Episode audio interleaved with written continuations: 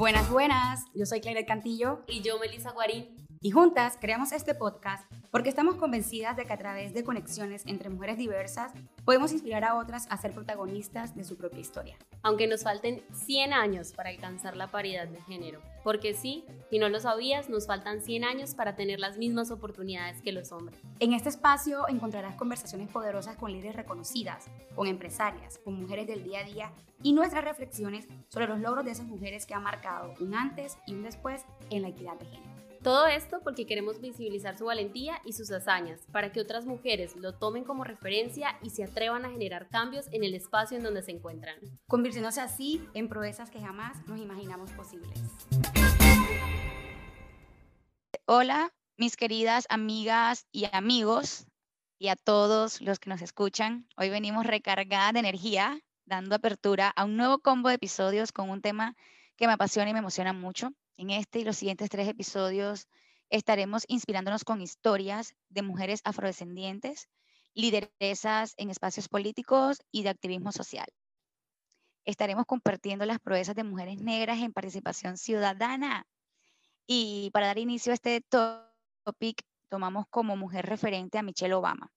Así que hoy conversaremos un poco sobre su historia, de dónde viene, ¿Cuáles han sido sus mayores retos siendo mujer, siendo mujer negra, siendo mujer afrodescendiente, siendo una joven que con pocos recursos logró estudiar y llegar a tener, a tener una vida muy, muy, digamos, interesante en el sector em, social y obviamente que cambió su narrativa convirtiéndose en una lideresa mundial, rompiendo el estigma con su color de piel y sobre todo rompiendo el estigma de la política en Estados Unidos.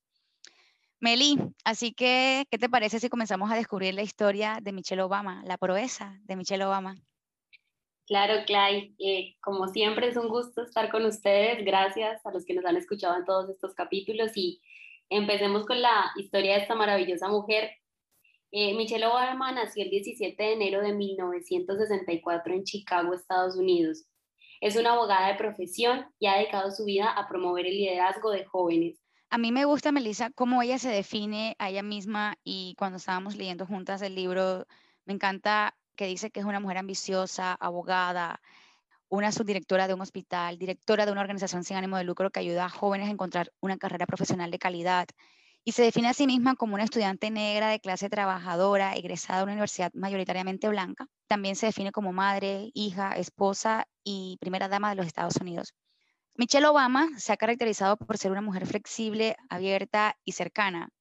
Clay, y yo creo que hablando pues de, su, de su origen al inicio, creo que es muy importante remarcar de dónde, dónde crece ella. Ella crece en Southside, es un sector mayoritariamente blanco en Estados Unidos que con el tiempo eh, fue transformándose precisamente mientras ella vivía allá en un barrio en donde se concentraba gran cantidad de familias negras. Entonces creo que esa transición que ella vivió y la cantidad de familias negras que habían en, en su barrio, en su sector, hizo que ella fuera creciendo como una mujer, como le acabas de describir.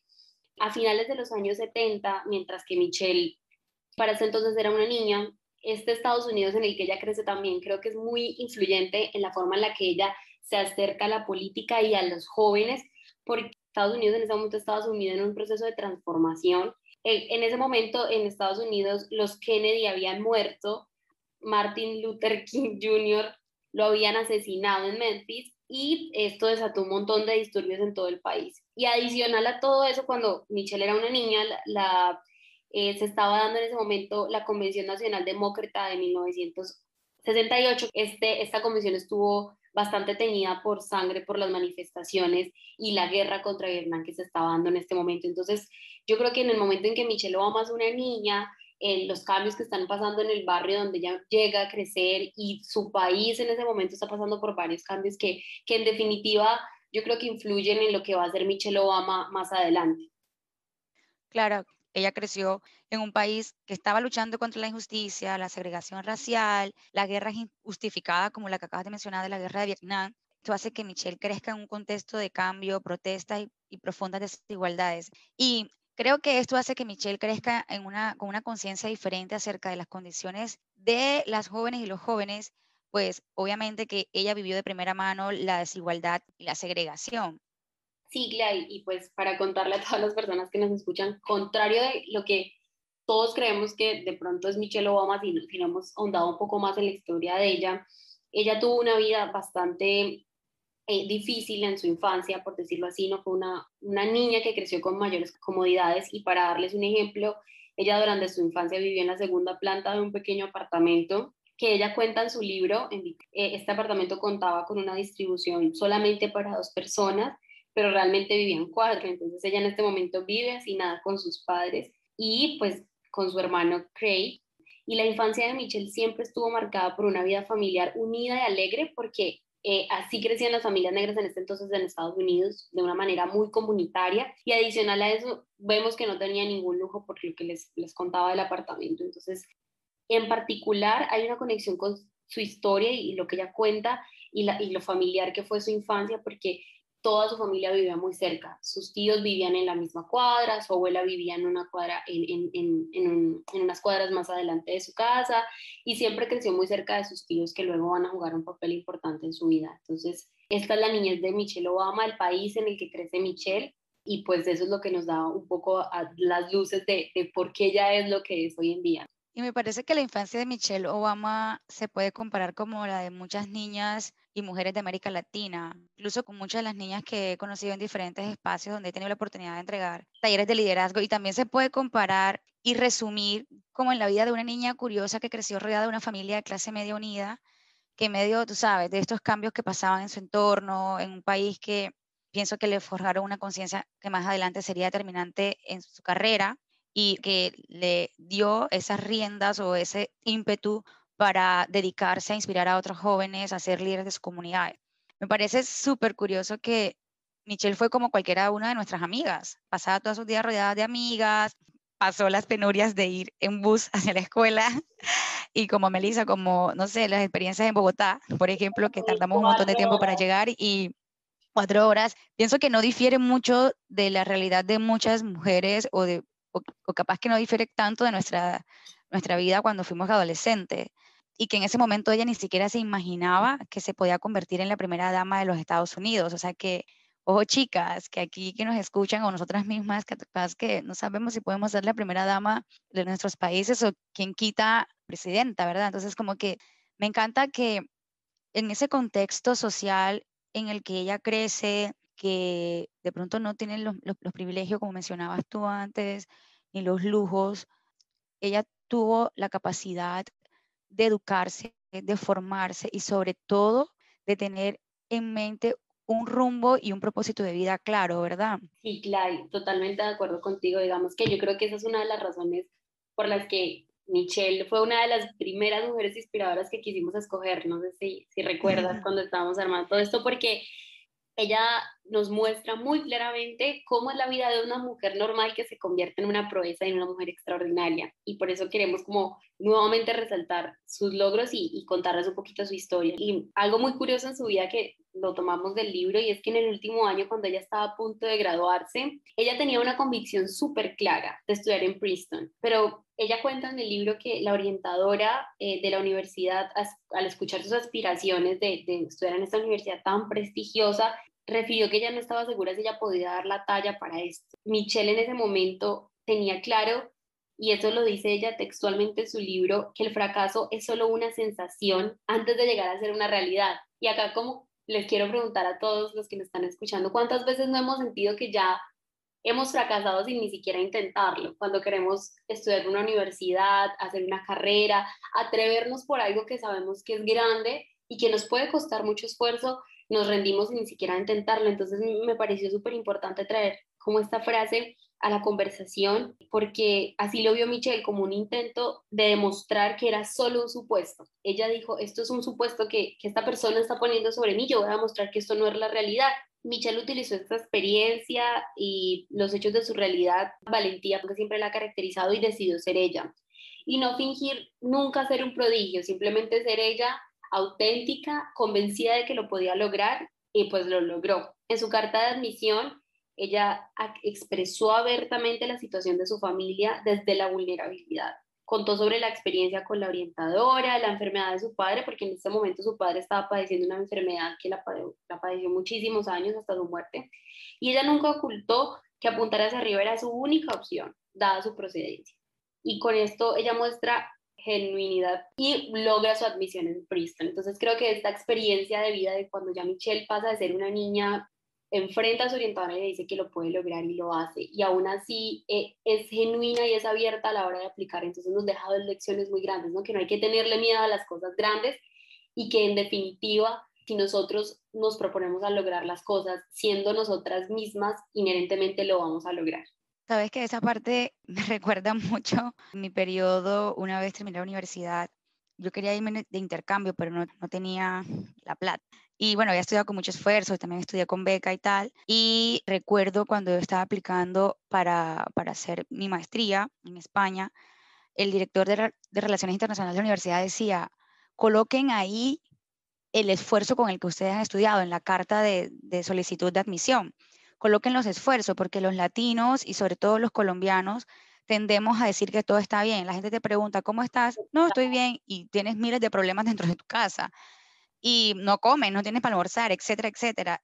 que me recuerda mucho también ese momento en mi vida que yo escribí exactamente en la carta de admisión de dónde he nacido, un contexto, tú sabes, en los años, en los años 90, todo el tema de que fue cuando nací, Colombia estaba, ya sabes, hasta el tope con temas de desplazamiento forzado, etcétera. Yo nací de una familia demasiado humilde y bueno, casi que ni, ni puedo acceder a estudiar a la universidad porque no tenía teníamos dinero para, para que yo estudiara, si no fue por la beca. Y recuerdo que ahí escribí todo, o sea, como dónde nací, quién eran mis padres, que todo. Y de verdad que había gente muy crack que luego yo me preguntaba por qué no, por qué no habían pasado la beca. Y sencillamente yo creo que tu genuinidad, tu, tu transparencia, tu humildad, creo que reconocer también de dónde viene uno muchas veces eso también da frutos. Así que me siento como súper identificada con este pasaje de Michelle Obama y me encanta también cómo ella tuvo clara su visión y propósito y me inspira eso también, cómo ella pudo seguir fiel a su verdad en diferentes episodios de su vida, que lo demostró en el prestigioso buffet de abogados que, by the way, ahí conoció a Barack Obama y cuando decidió dejar su vida abogada para dedicarse a la comunidad. Creo que si algo caracteriza a Michelle Obama durante toda su historia en su libro es la necesidad imperante de ser ella, de ser fiel a todo como cuanto se siente. Además, no olvidar nunca de dónde se viene y la importancia de tener un grupo alegre y unido de amigas a lo que ella llama un puerto seguro de sabiduría femenina. Y yo aquí, de verdad que recuerdo cuando estaba aplicando con, con Carolina Zavala y Lisa Alarcón, mis dos amigas de las luchas, de las becas y de todas. Y creo que eso te genera de verdad una compañía con tu grupo seguro tú forjes y, trabajes en esto, ¿verdad? Si pudiéramos resumir esta parte inspiradora de Michelle, en la que yo más me siento identificada con ella, pudiéramos resumir en cuatro aspectos fundamentales la historia de Michelle Obama, serían los siguientes. ¿Es suficiente? Y es una de las preguntas que ella más se hace en su libro. El poder de influir es esa preocupación de influir e ir más allá en todos los lugares donde, donde tú te encuentras más allá como madre, como profesional, como primera dama y con todo lo que está haciendo ahora ella después que dejó de ser la primera dama de Estados Unidos. El tercer punto es mantenerte fiel a tu esencia y recordar de dónde vienes. Yo creo que siempre tener contigo cuál es la esencia y el valor, eso va a ser un factor diferenciador en todos los espacios donde te encuentres. El cuarto es rodearte de personas que te lleven más lejos. Dicen que nosotros somos el promedio de las cinco personas que más frecuentamos y creo que Michelle Obama, con este, este puerto seguro que ella llama, de sus amigas, este puerto seguro de sabiduría femenina, siento que es una de las cosas más importantes también que podemos hacer nosotros si queremos seguir adelante y trabajar por esa visión y propósito que nos hemos planteado. Sí, claro, y yo creo que esta última parte es un llamado muy grande a la sororidad. Cuando ella todo el tiempo en el libro nos habla de buscar amigas, de buscar mujeres, en este caso, o personas también que nos lleven a, a lograr nuestras cosas, porque yo creo que de manera que estemos rodeados de personas que nos conecten con, con nuestros deseos y nuestros sueños van a materializarse de una manera mucho más fácil. Y Michelle siempre lo hizo así, ella siempre se rodeó de otras mujeres, amigas que la apoyaron y ayudaron a desarrollar sus habilidades. Las invito a leer el libro porque ella ahí cuenta específicamente cuáles son las mujeres que la han inspirado a ella y además su esposo, que fue el primer presidente afroamericano de los Estados Unidos, fue su compañero, fue un compañero clave en su vida, y juntos constantemente se inspiran. Digamos que esta es la historia que ella cuenta y apoyan para llegar cada vez más lejos. Entonces, desde la pareja que yo tengo, como le hemos hablado en otras ocasiones con Adriana, hasta las amigas de las que me rodeo, todas son claves para yo entender cómo eh, voy a poder lograr lo que alcanzo. Y eso en muchos, Claudia ahorita ha contado también su historia con la universidad y con mi universidad fue igual. Para mí fue clave tener una hermana mayor que inculcó este sueño y puso como un role model en mi familia de cómo había que hacer las cosas, porque claramente en el barrio tú no ves muchos ejemplos, pero mi hermana siempre tuvo claro lo que quería hacer y para mí ella se convirtió en mi fuente de inspiración primordial y yo decía, si mi hermana pudo, yo también, entonces es como que también lo que queremos hacer con este podcast es que ustedes conozcan a estas mujeres maravillosas y ustedes mismas se llenen de pura inspiración, que vean a las otras mujeres como una fuente de inspiración y como Michelle Obama que se ha convertido en el referente para muchas mujeres. Su vida está llena de aprendizajes como ustedes lo pueden ver en esta conversación que Clay y yo estamos acá tratando de compartirles y pueden aprovechar todos estos elementos para construir su realidad y, saber que esa realidad y lo que queremos construir día a día de nuestra vida y Michelle nos deja como enseñanza que solo es necesario un poquito de valentía, autenticidad y muchas ganas de cambiar la realidad que nos rodea.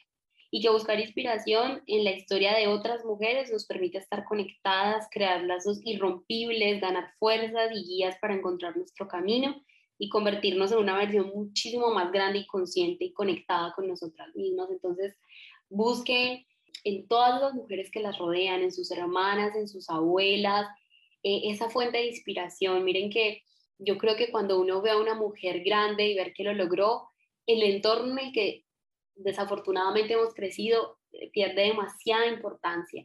Entonces creo que es súper lindo esto de la historia de Michelle y, y me recuerda mucho a, mis hermanas que han sido totalmente mi, inspiración. Mi hermana Juliana también eh, me ha enseñado todos los días cómo dar sin medida y con el corazón. Entonces creo que si logramos ver esos ejemplos en nuestro día a día podemos construir la realidad que queremos, ¿no? Sí, Meli, me encanta de verdad que la historia de Michelle es muy inspiradora y nosotras de verdad que es una mujer que ambas admiramos y que de verdad que todos los aspectos de la vida de ella de cierta manera convergen en nuestra propia historia, ¿verdad? Y también Michelle nos deja como enseñanza que el proceso de convertirnos en lideresas conlleva una lucha constante entre los preceptos con los que nos han criado y la valentía que nos reflejan mujeres como Michelle. Vivimos una constante lucha en que lo que la mujer puede hacer y lo que no puede hacer, entre lo que es normal, lo que, lo que es tradicional y lo que no. Y mm, lo que necesitamos es muchas más mujeres con ese ímpetu, con, esa, con ese carácter, con esa determinación y sobre todo con esa inspiración y propósito claro para poder lograr los cambios que nosotros queremos tanto en la comunidad femenina como en el mundo en general. Y como Michelle Obama, ella misma dice, forjar tu historia requiere paciencia y rigor a partes iguales. Significa que no debemos renunciar a la idea de que hay que seguir creciendo como persona cada día. Nosotras somos el constante cambio que abre camino nos deja como enseñanza que tenemos que estar dispuestas a seguir intentándolo, a equivocarnos, pero jamás a traicionarnos ni olvidarnos. Por eso es que es importante que en este proceso de ser una lideresa debemos tener claro cuál es nuestro propósito y para definirlo, nosotras pensamos que ustedes se pueden hacer estas cuatro preguntas. Eh, primero, ¿quién quieres ser? Segundo, ¿qué y quién te inspira? Tercero, ¿cómo quieres ayudar? Y cuarto, cómo quisieras trazar tu propio rumbo. Si estás buscando tu propósito, si todavía estás en esa disyuntiva de cómo vas a hacer ese impacto, cómo vas a hacer esa huella, ese legado, y que al mismo tiempo lo disfrutes, que mientras estés construyendo y disfrutando tu legado, también estés creciendo profesional y personalmente, pienso que estas cuatro preguntas te pueden ayudar a descubrir ese propósito. Y otra cosa que yo quiero eh, compartir, como agregar a lo que acabas de decir del propósito, es hay que ser muy amable con uno mismo en este proceso, porque muchas veces creemos que esto de definir un propósito es como una obligación o algo que no puede cambiar o algo que yo un día descubrí y en unos años no puede ser diferente. Quiero que tengamos en cuenta que primero tenemos que confiar en nuestro proceso, eh, confiar en, en, nuestras habilidades y confiar en, en lo que estamos haciendo día a día y adicional a eso, ser muy amables con nosotros mientras estamos haciendo este proceso, porque es un proceso de, de, ensayo, de error, de descubrir, de redescubrirnos, pero siento que si tenemos esta característica que tuvo Michelle, que es ser genuinamente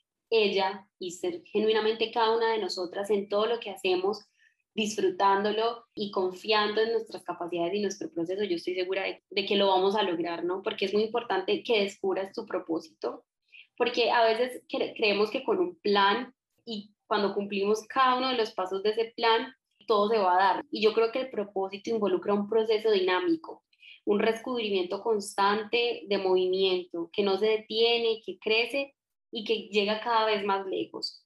Sabes que le quiero compartir a todos como que ya eres una mujer que lo está logrando todo y también me lo quiero recordar a mí esto que voy a decir. Ya eres una mujer que está logrando todo, solo necesitas reconocerlo e ir por más. Entonces, reconocer nuestros logros, conectarnos con esas mujeres que nos inspiran y acá pues quiero tomarme este espacio para que mi hermana me escucha, de verdad, mi hermana mayor Leni, agradecerle porque en mi vida fue mi Michelle Obama y ella fue la que siempre, siempre, siempre me motivó a ir por más. Entonces, conectarnos con todo nuestro poder, buscar mujeres que nos llenen de mucha fuerza como Michelle y, seguir adelante confiando en nosotras mismas. Y no importa el camino que escojas, debes estar segura de que lo escogiste tú y nadie más. Muchas gracias por escucharnos. Recuerden que la única manera de liderar cambios es confiando en nuestro propio poder. Vamos a seguir escribiendo proezas juntas. Pueden escuchar nuestros episodios en aplicaciones como Spotify, Apple Podcasts, Google y YouTube. Y recuerden seguirnos en Instagram como arroba proeza podcast. Contar nuestra historia para inspirar a otras mujeres es la mayor proeza que podemos realizar juntas.